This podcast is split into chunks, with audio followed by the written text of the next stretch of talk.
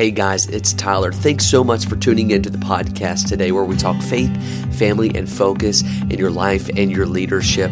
You know, juggling all of these things, it is so hard to keep track. Sometimes our heart can become so restless under the stress and the responsibility of all these facets of life. And that's why I wrote my book, Restless Finding Rest in a Restless World. You can go to my website and get a free copy of that book, a free paperback copy of that book at tylerarobertson.com slash restless. So if you haven't done that yet, head on over to my website and do that. Grab a free copy of that book, Restless, Finding Rest in a Restless World. And with that, let's dive into the episode.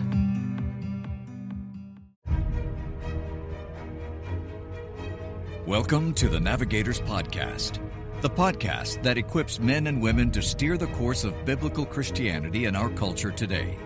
Each week, we discuss faith, family, and the cultural trends that are sure to impact the local church. Join Tyler Robertson as we study God's Word together.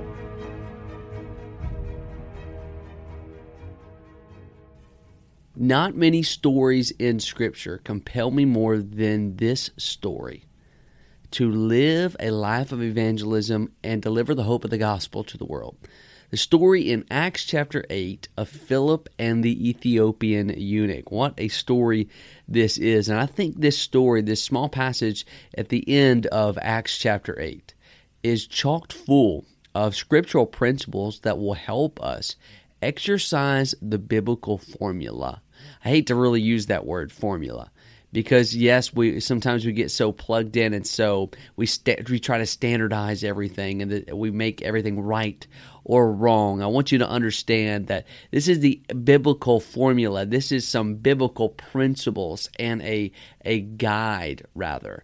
Uh, that will help you, some practical things that can help you in sharing your faith with other people. We've been talking about for the last several episodes, we've been talking about sharing our faith with others and being soul focused. What does it mean to be soul focused? We've looked at all of that. Setting our focus, we've looked at the master's focus. We looked at all that. Now it's now it's time to get down to the nitty-gritty. Now it's time to determine, okay, what are some practical steps that I can take to exercise the formula, to actually exercise what I've learned, because knowledge doesn't do us any good. If we think, well, wow, I know it's my responsibility to give the gospel, or I know there's people that die every day and go to a devil's hell. Uh, that knowledge is powerful, yes, but it is obedience that is even more powerful. And now, so now it's time to apply what we've learned. So let's look in Acts chapter eight very quickly. Acts chapter eight, and I want you to look in verse thirty-three.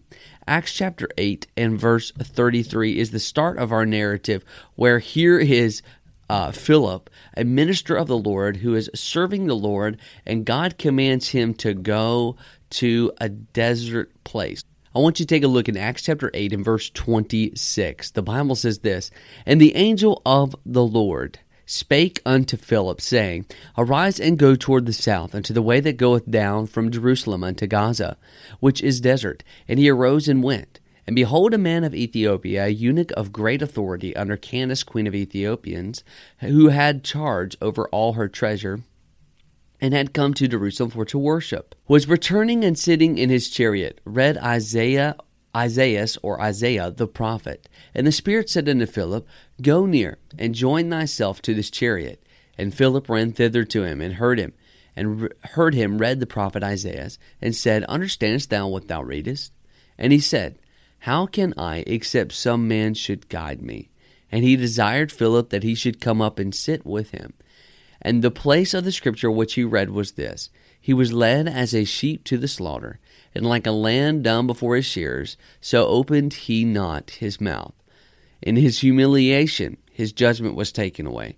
And who shall declare his generation? For his life is taken from the earth.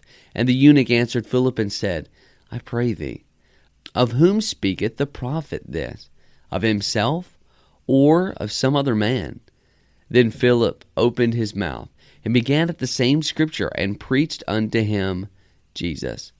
And as they went on their way, they came unto a certain water, and the eunuch said, See, here's water. What doth hinder me to be baptized?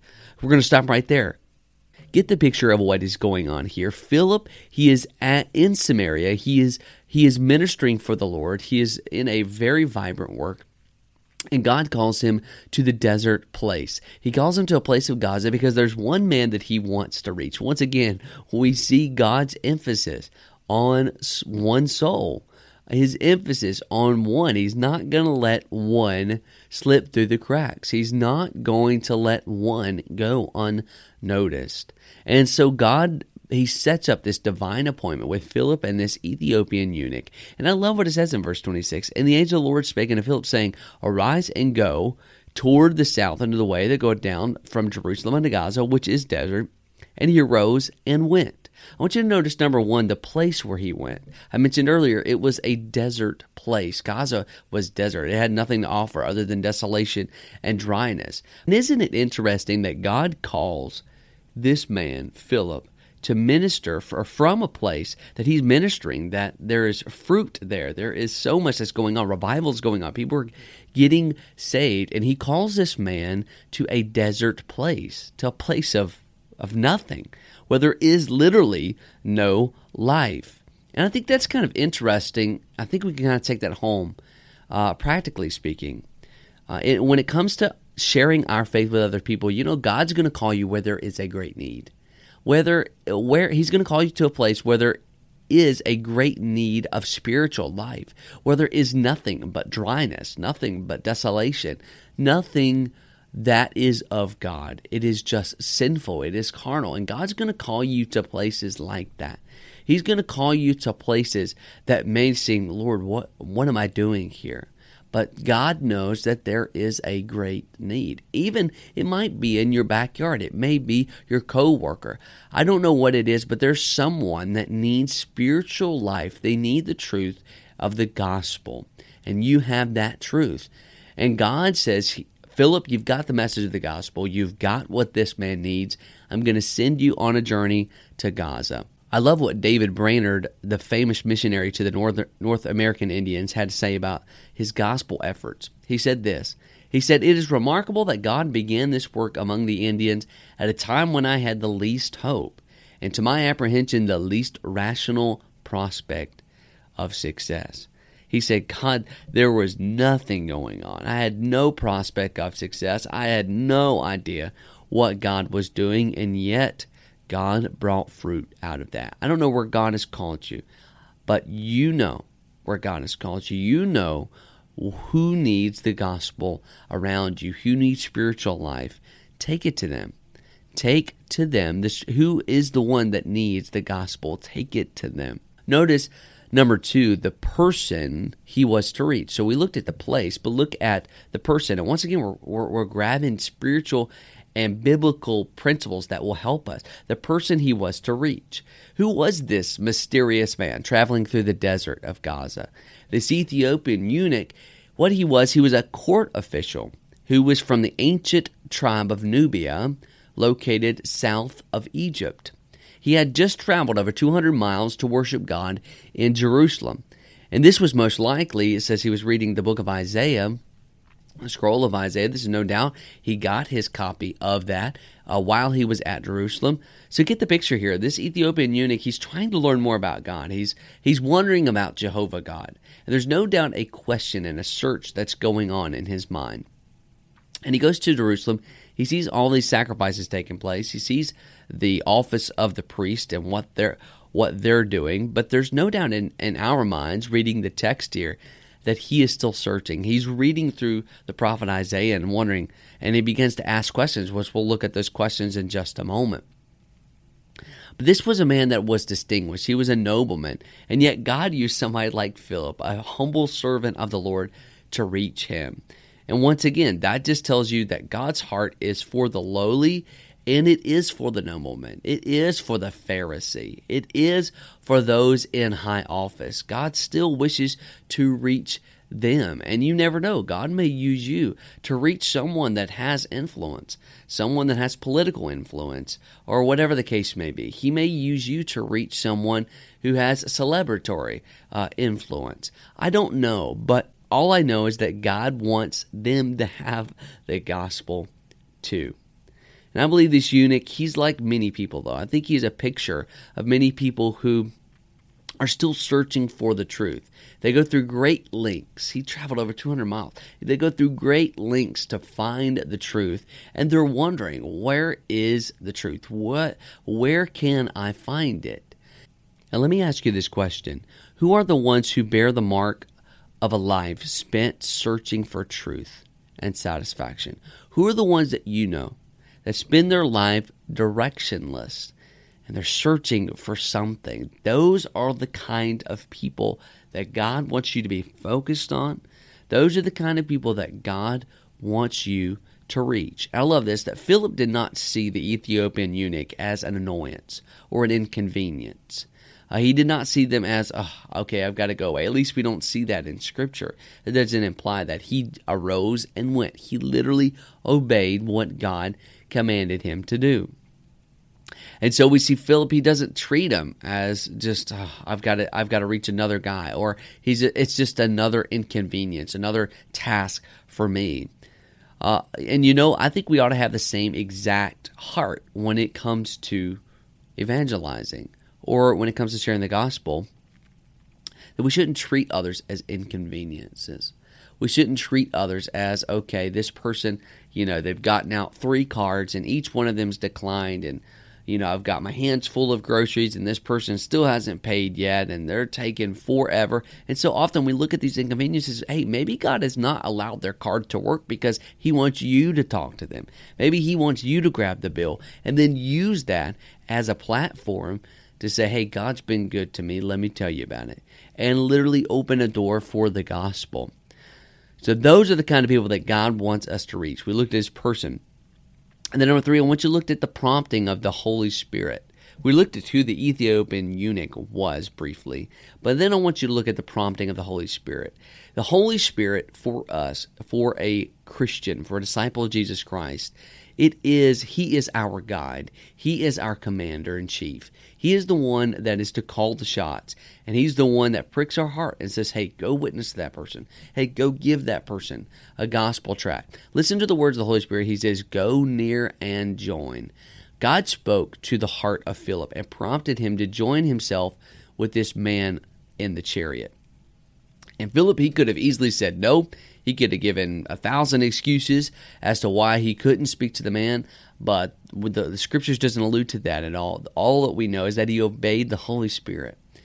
And we've got to understand that that he's the Holy Spirit, he's our eyes and our ears when it comes to evangelism. He is the one who sees the need. We may not see the need. We may not see the the lack of spiritual life. We just may see someone who's in hunger. But yet, God sees things through a different perspective than we do. He sees what people truly need. Isn't this what all what the ministry of Christ was all about? Right? He always saw the heart.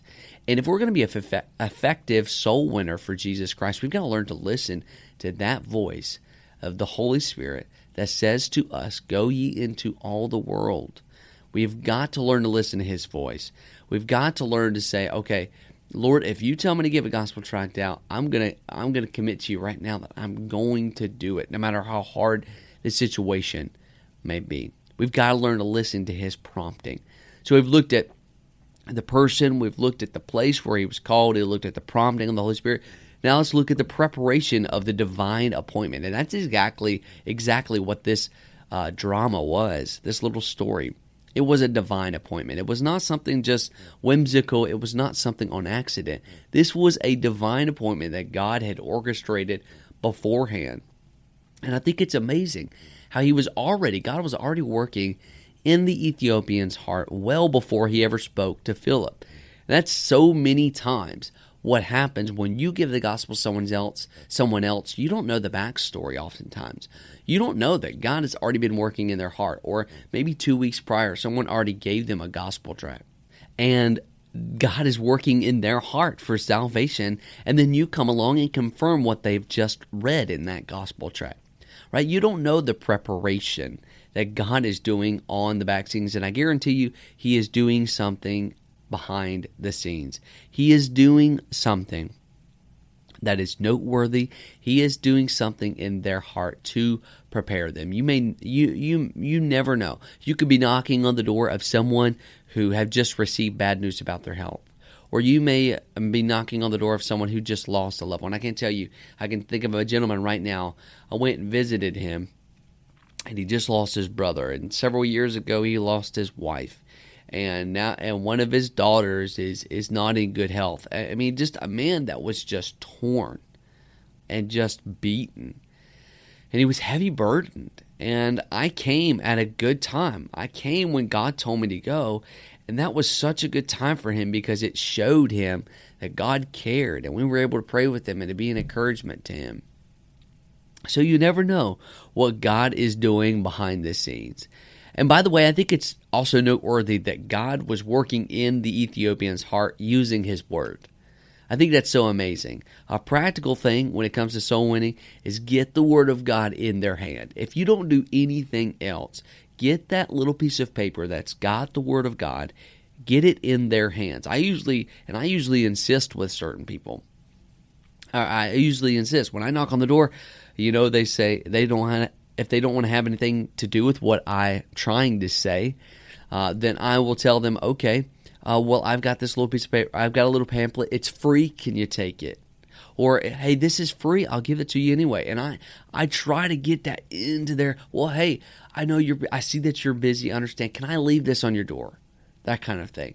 And I try to do it in a polite way. I don't want to shove it in their face. I don't want to throw it at them. I don't want to litter. I don't want to put it in their mailbox because that's a felony in many states. I don't want to do those things. Uh, that that's intrusive, but I want to get the gospel in their hands because here's the wonderful thing about that little piece of paper is that it preaches when you're not there. Yeah, it preaches when you go home and you've already given your spill, or you didn't even get to talk to them, but they open that paper because they're curious, or they do what my Sunday school teacher used to do, or did before he got saved. He had that track on his dresser for two years. Two years. Think about that. He had a track on his dresser for two years. He crumpled it up.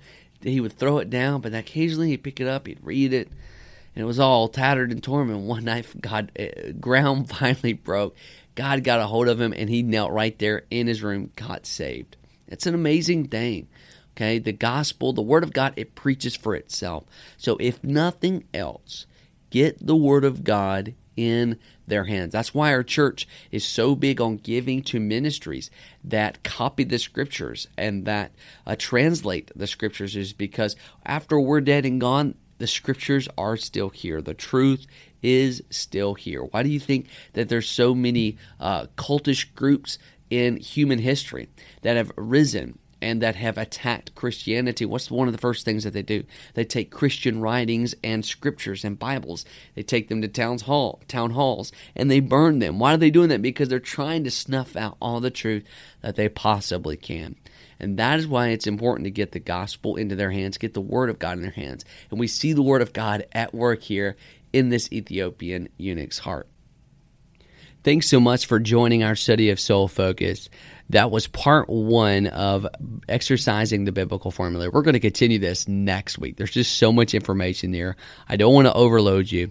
And there's just so much good stuff, I think, in Acts chapter 8. So we're going to continue this next week. Tune in next Thursday. It will be live in the morning. So when you wake up, it'll be there to greet you part two of Exercise the Biblical Formula. We'll see you then.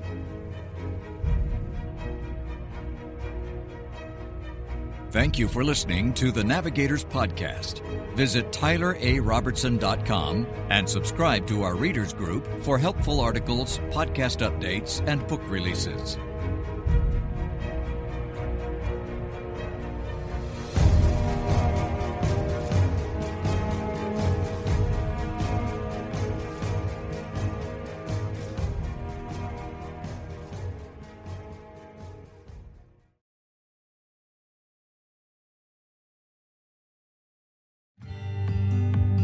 Thank you so much for listening to today's episode. If you want to read more articles, listen to more podcast episodes, or find more resources, you can go to tylerarobertson.com, tylerarobertson.com, and subscribe to all of that. We would love to have you as a part of our community as we grow in our faith, family, and leadership focus.